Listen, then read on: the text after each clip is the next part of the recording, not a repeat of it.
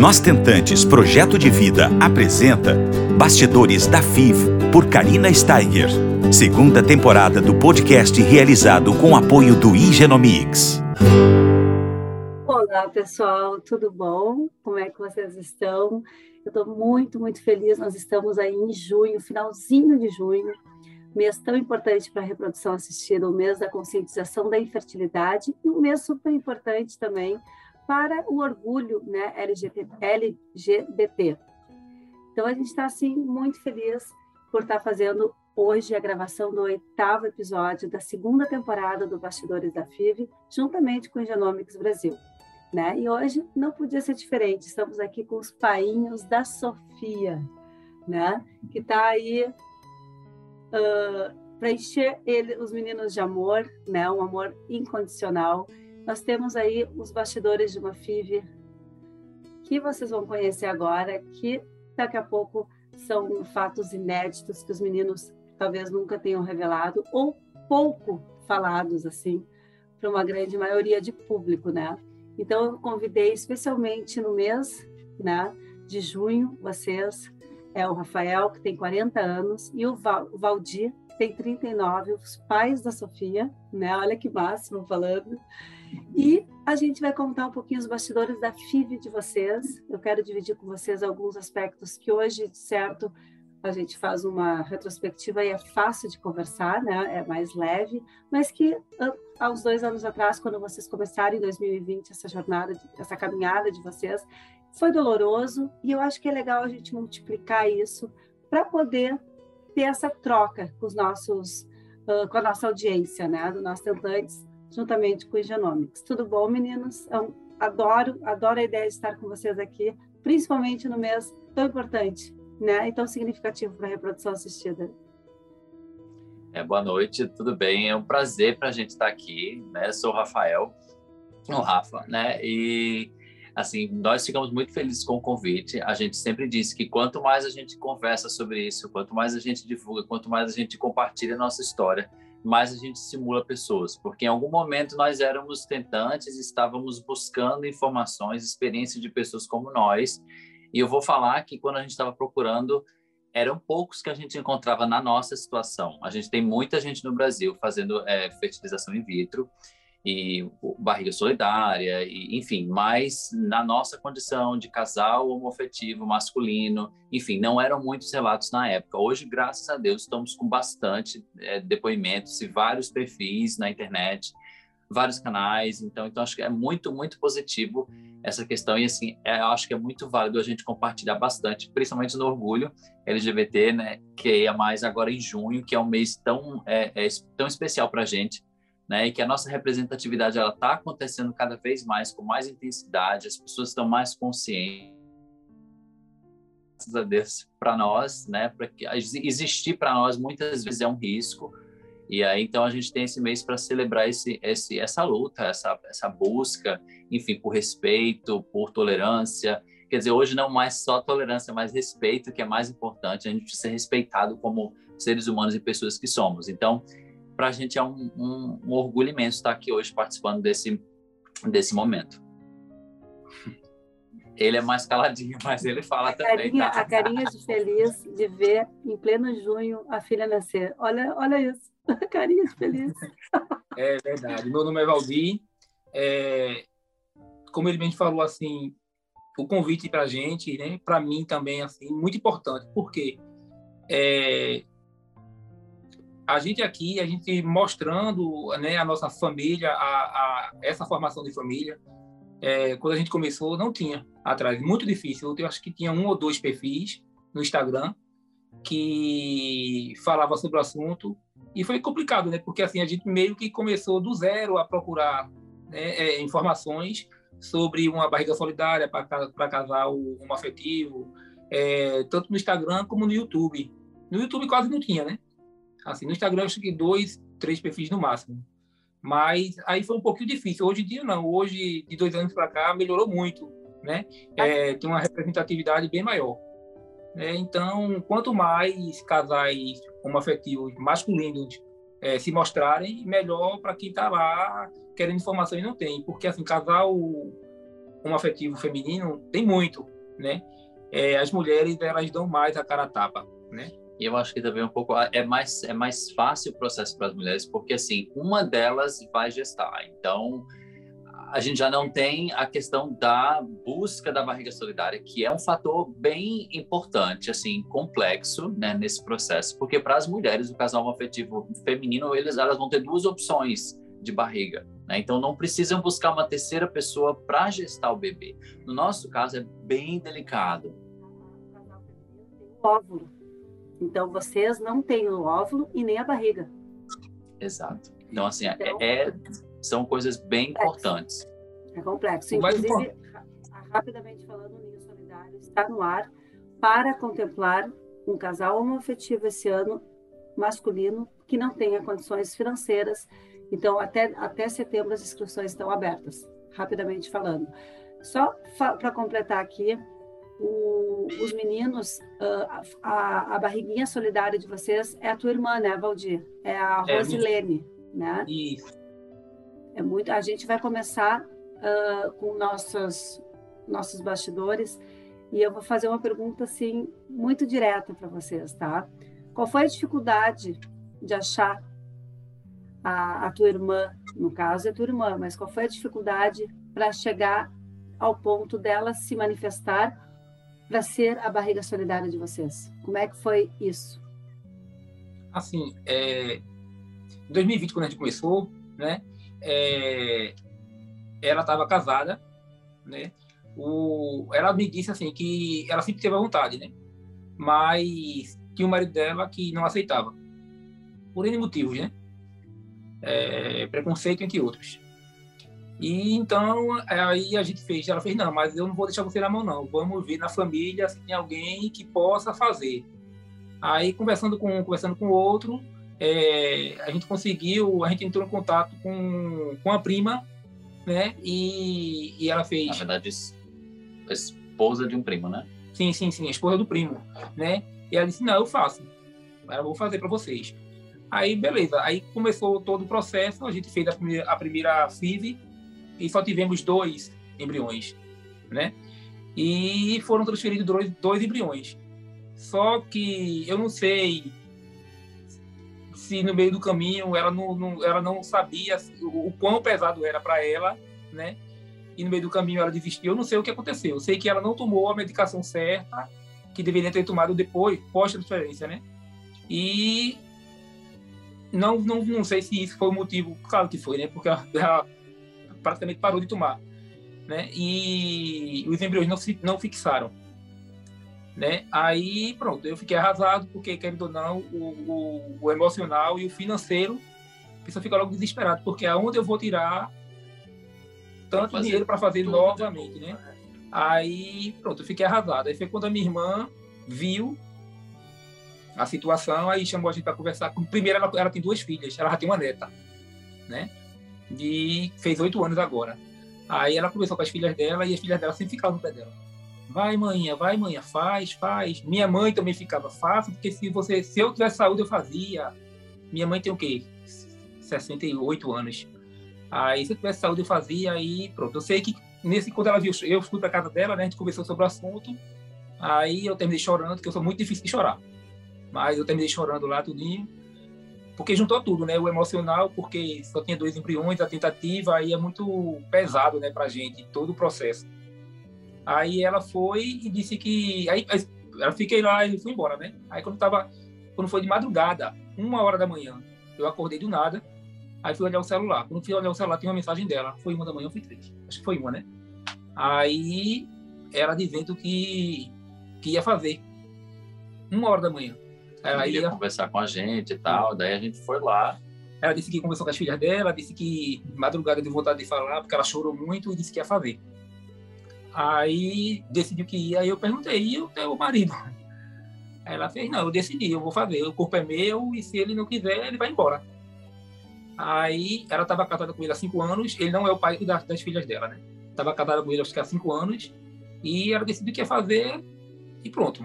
E o resultado foi que ele foi embora, de fato. É, foi. Na verdade, a relação já estava. Estava desgastada. É, já estava desgastado, e daí e, com, com, a decisão dela, ele já tinha né, dito, oh, então assim vai ser o fim e tal. E aí ela tomou a decisão dela, falou com a gente. A gente foi lá no outro dia, né? Primeiro quase que eu morro do coração, né? Porque uma hora da manhã e alguma coisa fez, acorda aí que tem uma mensagem para tu. Aí quando eu tinha acordei na hora, eu Aí falei para ele, no termo foi lá conversar com ela, pensou tudo pronto. Aí foi.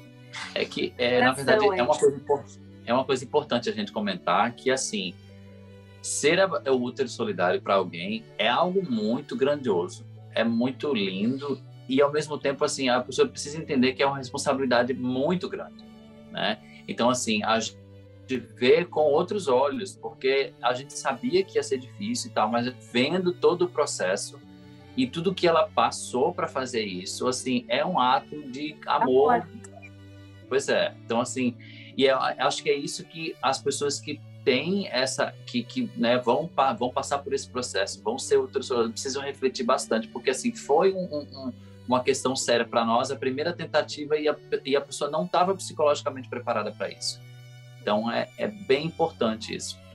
O psicológico da, da, da, da barriguinha solidária, do útero de substituição, ele tem que ser avaliado, muitas vezes a clínica, muitas vezes não, é o, protocolo é a avaliação psicológica para ver se essa moça, se, essa, se, se, se esse útero, no caso, se essa mulher, ela está apta emocionalmente para gerar esse filho e entregar esse filho de coração aberto, né? Então isso é muito importante. Agora, uma coisa que eu acho bem legal é que por ter um parentesco de até quarto grau, né, uma, é, isso se torna um pouquinho mais familiar, se torna mais familiar e mais fácil, né, muitas vezes. E... Isso, porque assim, como é parente até quarto grau, não precisa, né, de você entrar na justiça para conseguir uma autorização do, do, do, Conselho de Medicina, né? Agora, é, é, existe essa possibilidade, né, de você, porque muitas vezes as pessoas falam assim, ah, nossa, a gente, a gente é tentante, assim, não tem ninguém próximo que possa fazer e tal, mas é possível, né, você precisa entrar com ação na justiça, você, mas tem relatos de pessoas que conseguiram, então, assim, você tem, de repente, uma amiga que está disposta a fazer isso por você, então você entra com, com uma ação e aí é possível você conseguir. Uma coisa, meninas, a Rosilene, sua irmã, uh, Valdir, ela tem quantos anos? Ela agora ela tem 43. Quando começou o processo todo, ela estava com 42. Eu engravidei com 43 é, e tive o Henrico com 44. Já é uma gestação que requer cuidados, né? E... Tudo tranquilo, a, o pré-natal dela, toda a gestação? Assim, a Sofia cresceu super bem, desenvolveu super bem mas ela foi uma gestação bem complicada. A gente, nossa, é, tadinha, ela passou por muita é, coisa, tipo, as... no começo foi muito enjoo, muita, assim, agora no final mesmo ela tem sentido contração há muito tempo. Ela tá passando realmente muito enjoo e sente muita dor, muita dor nas costas e tal. E eu acredito que a gestação tardia, um pouco assim, né, nessa idade, talvez influ tenha influenciado. Não chegou a ter nenhum risco obstétrico, por exemplo, uma pré-eclâmpsia, nenhuma gestação, gestação em relação à saúde. Diabetes gestacional. Não, não. Em relação à saúde, foi tudo bem. Todos os exames bem, tudo. Agora sim. Sofia é que é. Sofia, é, Para você ver, a gestação, ela ganhou, acho que até agora, 3 quilos, 2 quilos. A gestação inteira? Inteira. Isso de um mês para cá, porque ela só tinha ganhado, ela tinha ganhado menos de 2 quilos. A gente ficou apavorado. Foi. Aí, mês passado, não na última pesagem foi que ela ganhou um quilo. A gente até assustou, porque ela, ela, ela primeiro ela ganhou um quilo, depois ela perdeu, perdeu 500, depois ela ganhava 200, depois ela perdia 300. Ela ganhava e depois perdia mais do que ganhou. E teve um dia que ela perdeu um quilo. Aí a gente ficou 35 semanas. Ela perdeu um quilo. Aí a gente fez, não, eu tava trabalhando, né? Eu falei com ele, eu fiz, leva para urgência para ver o que foi que está acontecendo, porque não é normal, né? Aí ele chegou lá, e haja coração, né, meninos? Eu trabalhando de plantão. Mas, assim, ela, inclusive, até, tipo, passando um pouquinho do peso que era esperado. Então, assim, ela estava bem. A médica falou: não, a natureza é sábia, ela vai jogar para quem precisa mais. E aí, apesar de ser uma coisa incomum, mas assim, Sofia tá super bem. Agora, ela, a gente tem vários fatores, assim, com, como a gente fez duas, foi assim, a gente fez duas techs com ela, duas transferências com ela, então ela tomou muito tempo de hormônio. Então, tá assim, ela estava muito inchada quando, quando ela começou, quando de fato ela engravidou. Então, eu acho que depois, com a, a, retirada dos hormônios, após o terceiro mês, aí eu acho que o corpo dela foi voltando ao normal. Então, esse processo, talvez, a gente também não sabe, a médica disse, pode ser, mas a gente não tem como afirmar, mas a gente acredita que ela estava muito inchada por conta da, da, sequência de duas transferências, e aí depois, como ela foi desinchando, quando, né, no, quando a gente parou a, os hormônios, daí é como se ela estivesse desinchando, então talvez isso tenha ocasionado esse não ganho de peso né, durante os nove é, meses. Mas, segundo ela, ela disse que mesmo com a roupa, né? Que ela vestia antes, ela disse que ah, é, agora, mesmo grávida com nove meses, as roupas dela, ela sente folgada nas pernas, ela perdeu. Acho que vai ser a recuperação dela para voltar ao corpo vai ser rápida, né? Porque ela ficou, ela tá magrinha. Vamos falar uma coisa assim que, que geralmente uh, a gente já sofre, nós tentantes, né? É, o preconceito, né? Porque é, ninguém sai falando aí, eu sou mamãe receptora, que nem eu. Claro, hoje já tem esse movimento todo, mas na minha época também não existia, que nem uh, que vocês comentaram aqui no começo. É, é tratado como tabu, né? O, a reprodução assistida, a ovodoação, a embriodoação, muito mais ainda. E, e também para vocês, né? É, deve ser um, um, já é difícil porque como a gente falou vocês não têm útero não têm os óvulos. Então como é que faz por exemplo vocês viveram alguns alguns momentos de preconceito assim da sociedade? Eu acho que assim a gente a gente é, passou por bastante coisa assim Primeiro que no começo eu relutei muito com essa questão da internet. Eu porque assim, eu sabia que a gente tem um vídeo que a gente postou no TikTok que chegou a mais de um milhão, um milhão e trezentas visualizações. E nesse a gente falava um pouco assim, tipo, a, a Tigonha tá carregando a nossa Sofia e tal. Então, junto a esse vídeo que viralizou, a gente tem uma enxurrada de comentários maldosos. maldosos, assim. E eu sempre tive muito receio em relação a isso. Eu não queria exposição por conta disso. Eu queria me blindar o máximo possível. Tanto que quando a gente começou o processo todo, na minha rede social privada, eu, eu sabe, eu fechei, deletei todo mundo que eu não conhecia e só me segue quem de fato eu conheço, e eu só sigo quem eu conheço, porque eu não quero a energia negativa por volta desse. É, a gente fala assim, ah, não tô nem aí, mas a gente tá. Então, assim, as pessoas são maldosas, a gente faz o possível para não ser afetado com isso, mas isso acontece. Mas aí, em contrapartida, eu acho que é necessário que a gente se exponha em algum momento, sim, para a gente dar voz à nossa comunidade, para a gente mostrar que existem vários, vários tipos de, de, configurações de famílias e a nossa é uma delas. Então a gente precisava dar espaço a isso tudo. Então aí eu aceitei a, essa exposição maior por conta disso. E a gente ouve muito. Agora, eu acho que a gente ainda vai passar pela questão maior mais para frente, talvez com, com ela depois de nascida, mas eu acho que o preconceito maior foi enfrentado pela irmã dele. Né? O nome dela é Rosilene, mas a gente chama ela de Nene. Então, ela, assim, ela ouviu muita coisa, muita coisa. Então, assim, de dizer, ah, você é louca, as pessoas na rua, você não vai dar esse filho, não, você não vai ter coragem de fazer isso e tal.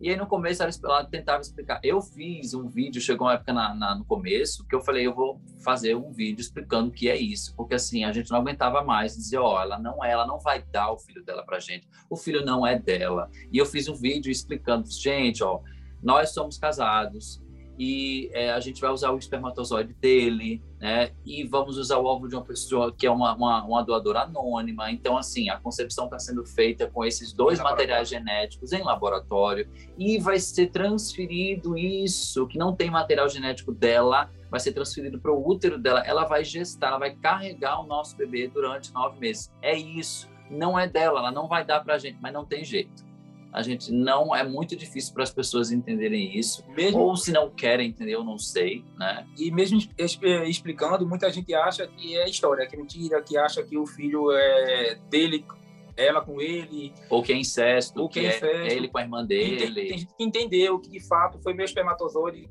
mas acha que foi o óvulo dela, ou então que foi o óvulo de uma doadora, mas que não colocou nela é incesto, porque é tanta coisa, tanta coisa. Tanta a gente está engatinhando ainda. É. Mas eu acho que isso que você falou, Rafa, é muito importante. Por isso que você está comentando agora, de, de, as pessoas talvez não entenderem muitas coisas, e não, não é só esse caso de vocês, é muitas coisas. A doação também as pessoas uh, não entendem muito, mas é falta de informação, né? Então a gente está aqui para isso, para dividir as nossas histórias, para trazer uh, informações e esclarecimento, para que haja aceitação, né? Para que haja uh, um movimento todo que as pessoas daqui a alguns anos possam dizer assim, numa mesa de bar, ah, eu sou mamãe receptora, é, eu construí a minha família através de barriga solidária, de embrião doação, e para isso nós estamos aqui, para levar informações para vocês que estão nos escutando, para que haja um entendimento maior. E agora uma pergunta que me fez uh, pensar, qual foi o critério? Você falou que o sêmen foi do Valdir. Como foi essa, assim, essa conversa entre vocês para decidir? É, na verdade, assim, o processo de início foi bem longo, porque assim, eu em um determinado momento até nunca falei muito disso, mas quando a gente começou é, a pensar nessa, ele sempre, desde que a gente se conheceu, que a gente está junto vai fazer 10 anos, então assim, desde que a gente se conheceu, que ele sempre fala que ele teve um sonho, que ele tinha um sonho de ser, de ser pai, aquela coisa toda. E eu dizia, tudo bem, eu tinha muito isso quando eu era mais novo, mas passou uma determinada fase da minha vida que eu não sei, esse sonho foi eliminado da minha cabeça, não sei porquê. Aconteceu alguma coisa e eu não sei, travou e eu perdi esse sonho que eu tinha. Eu era enlouquecido para ser pai.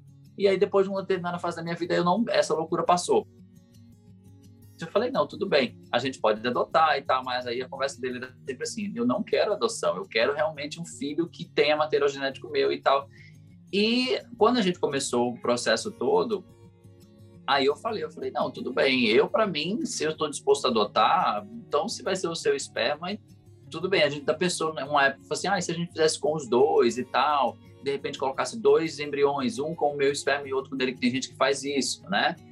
E, e daí, mas aí a gente pensou, vai que um dos dois não vinga, o que vinga é o meu, e aí o sonho maior, não de ser pai, mas assim, de, de ter aquela coisa biológica, aquele laço biológico com a criança, era dele, e aí eu falei, não, para mim, minha, hoje minha filha, que a gente sabe que vai ser uma menina, mas assim, meu filho vai vir e ele vai ser meu filho independente de ter meu, meu material genético ou não né? Porque vai ser o amor, vai ser a criação, vai ser tudo que vai ser pai é muito mais do que um espermatozoide. Né?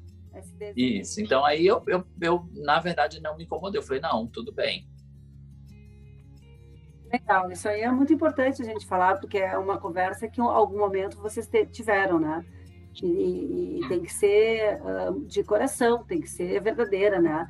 Porque é uma decisão difícil. Então, vocês tiveram esse de comum acordo essa decisão. E é muito bacana isso. Eu sempre eu sempre soube que ia ser pai, né? Eu não sabia como. Né? Desde criança eu sempre quis ser pai e aí eu pensei não, eu, eu me descobri gay. Aí eu fiz, e agora? Como é que eu vou ser pai, né? Aí, mas eu sabia assim, não, então chegou uma hora que eu fiz, não, não tem como, eu vou ter que adotar. Aí a gente falava assim, adotar, eu é o único jeito, né? Porque assim, eu não tenho dinheiro de Paulo Gustavo para ir para os Estados Unidos fazer uma barriga de aluguel. Não tenho.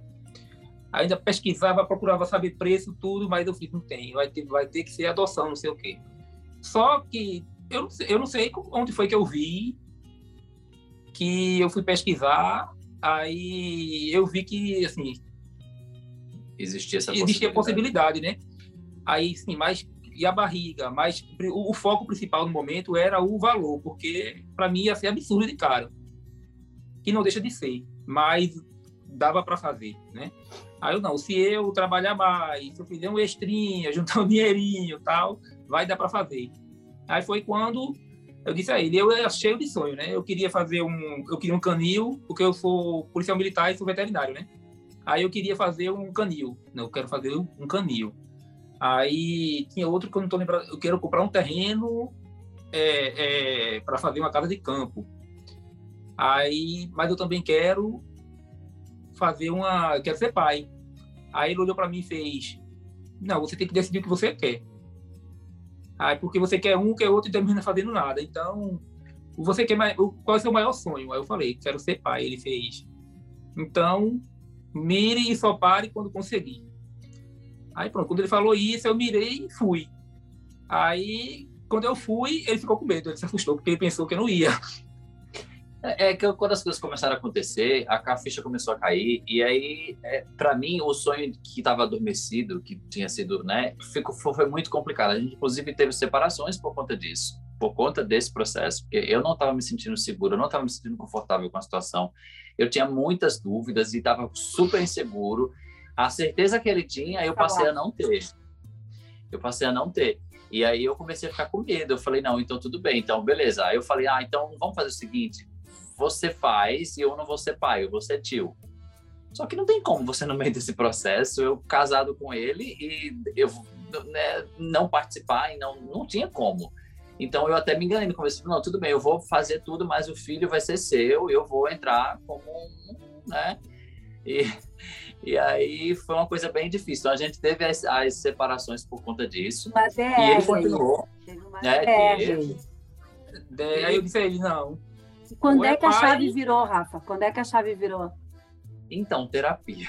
terapia. Eu disse a ele, né? Olha que Eu disse a ele, eu disse a ele, não, ou é pai comigo, ou não é nada. Não vai namorar comigo, não. Eu não vou ser. É, é, eu não vou estar com criança e torcendo tio, não. Vai não. Aí ficou. É, e, e, assim, para mim foi uma, uma, uma, descoberta que eu confesso, na verdade, foi uma, uma sessão de, de, de terapia que eu fiz, conversando né, realmente, e é, eu consegui enxergar que o meu sonho tinha sido adormecido porque ao longo da minha vida, na minha família, a gente teve um histórico de, de crianças, de bebês que não foram planejados e de bebês que, assim, culminaram em separação, bebês que não tinham planejamento. Então, assim, foi muita coisa, muita, muita gravidez que aconteceu e que era com problemas e tudo. Então, assim, as crianças chegaram em momentos muito complicados na minha família pra, basicamente todas, né? Para dizer que um exemplo que a gente teve de, de planejamento, de sabe, de tudo, e você vê que foi uma e que e buscada aquela coisa, mas no geral não foi. E foram todas problemáticas, com separação, com, com sabe, muita dificuldade na, nas relações. Então, para mim, isso me traumatizou. E aí foi quando eu comecei a enxergar, não, não precisa ser assim. A minha criança, o meu bebê não vai precisar vir para terminar um relacionamento, não vai chegar no momento, porque ela vai ser muito desejada, ela vai ser muito planejada, ela vai ser muito amada, muito querida e muito bem-vinda. Então aí foi quando eu comecei a, a, entender que era justamente esse. Eu não imaginava que isso estava na minha cabecinha lá, travando, né? Então quando essa chave virou, eu falei não, tudo bem. Máximo saber disso, porque é aquilo, a gente, né? A gente separou duas vezes por causa disso. Porque foi quando eu decidi. Porque o Rafa foi a fundo na causa, pediu ajuda com humildade, conheceu sua própria história e, e, e, se deu conta que a história não precisava ser repetida, né? Mas isso, assim, é muito interessante porque eu não tinha ideia de que era por isso, sabe? Então, assim, é muito importante esse apoio psicológico. Eu acho que para todos. Ela também, a Barriga Solidária também, também fez né, um, um tempo durante o princípio da gestação né, por um, por um tempo também. Ela fazia antes. Fazia antes e, e continuou fazendo porque é muito importante isso tudo no processo. Então, assim, a gente pode falar, ah, não, a gente é super bem resolvido. Não é bem assim, sabe? A gente, nós, seres humanos, nós temos uma caixinha de Pandora no nosso cérebro e muita coisa acontece, a gente não sabe os gatilhos que, que tem e por que eles existem. Então, foi muito importante isso para mim, porque eu, eu, me descortinou um, um, problema que eu não imaginava que eu tinha. Tipo, eu estava traumatizado por conta das experiências das pessoas da minha família. Né? Então, e aí, quando eu, a chavinha virou, aí eu relaxei falo que a psicologia, a terapia ajuda bastante a população em geral, mas no nosso caso, que, que precisamos de uma terceira pessoa, por exemplo, eu também precisei de um óvulo de uma doadora anônima, né? Então, assim, eu, eu fiz terapia também, né? Porque eu tive também vários lutos e eu tive que elaborá-los todos dentro do meu coração. Então, eu acho que é isso. Eu acho que eu, eu, eu sou a maior incentivadora para os tratamentos complementares, né? A terapia, a própria acupuntura, enfim, eu sou apaixonada lá no site, tem todos os tratamentos complementares, eu sou super a favor, porque eu acho que é isso, você nem sabia que você tinha todos esses traumas, e olha que legal, você hoje viveu intensamente isso, virou a chave e vai ser aí, está sendo o melhor pai do mundo junto com, com o Vlad, Valdir, né? E, e tenho certeza que a Sofia é, é muito sortuda, né? Porque vai ter assim duplamente amor, né? Vai ter aí um foi muito planejada, muito idealizada e, e não tem coisa melhor do que do que isso, do que esse amor que a gente está querendo conhecer, né?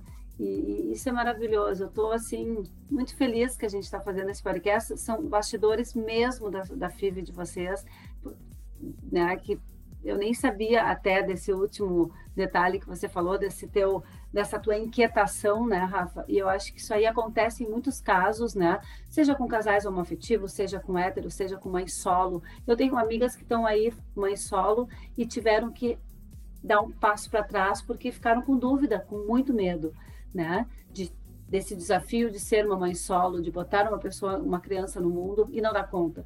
E aí também eu acho que entra a terapia. Então é muito legal essa história de vocês. Eu quero saber, a gente deve estar assim faltando aí cinco minutos, mas eu quero saber como é que foi quando quando vocês descobriram que a Rosilene estava com beta positivo. Qual foi a explosão de sentimento aí?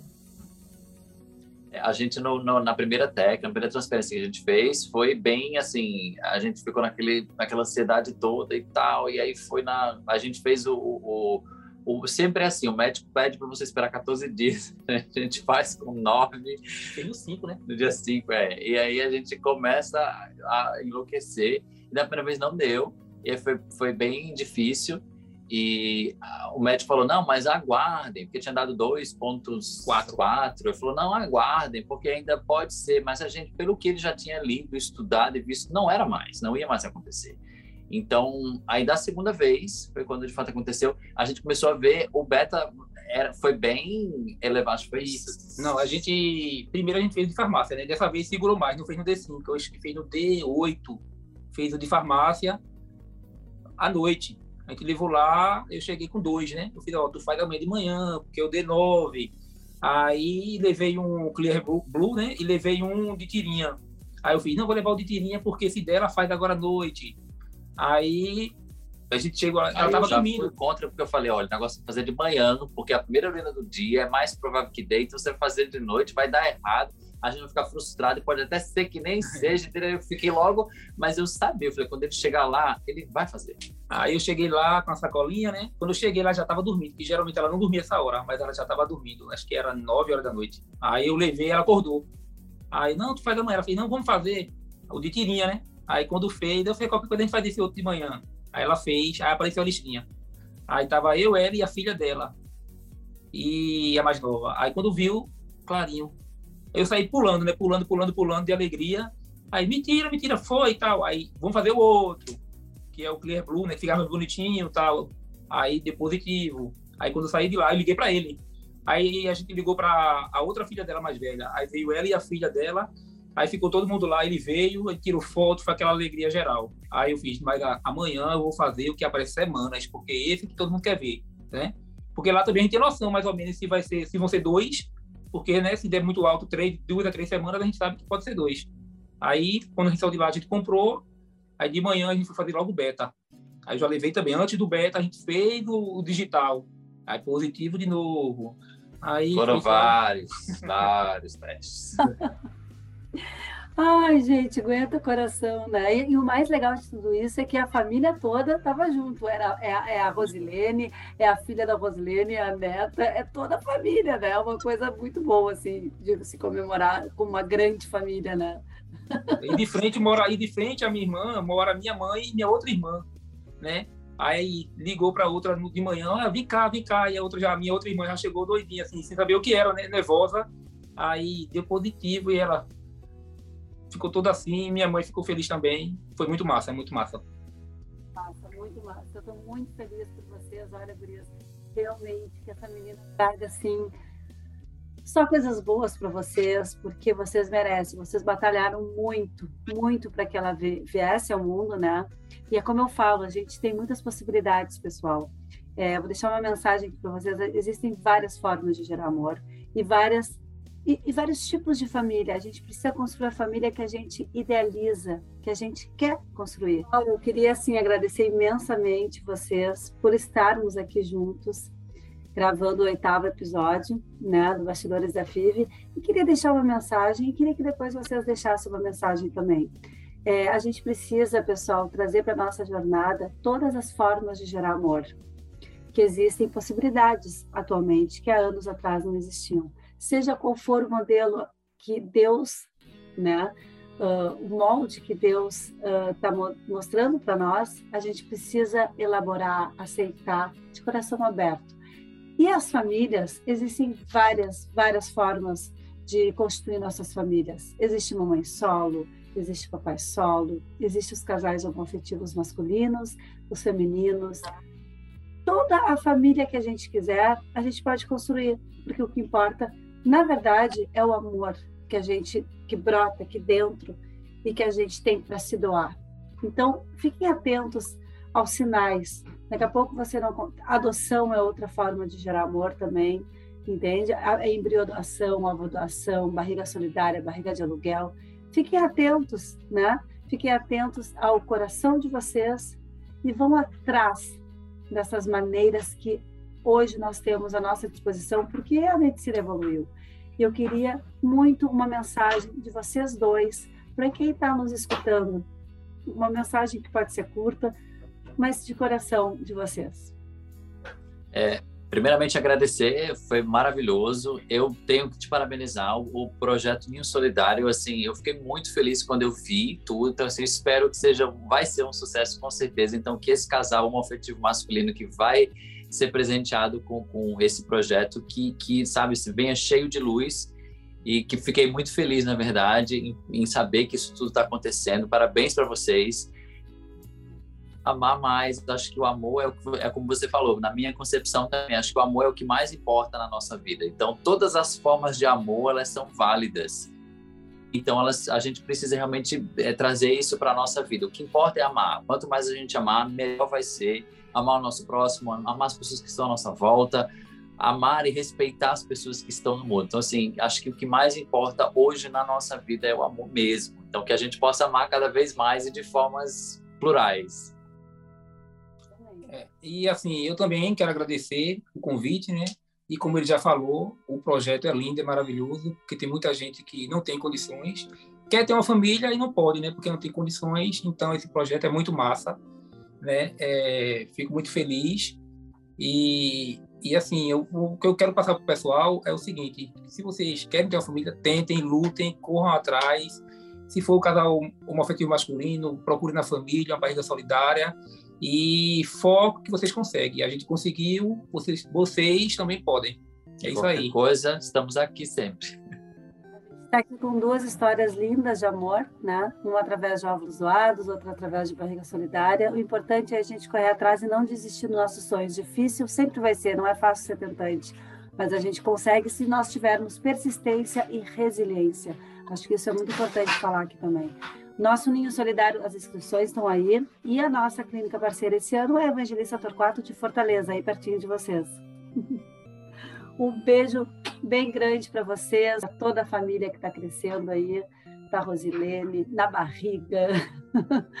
e que tudo de bom aconteça daqui para frente, né? Com esse amor dessa criaturinha desse tamanho, que é pequenininha, mas que vai mudar a vida de vocês para melhor.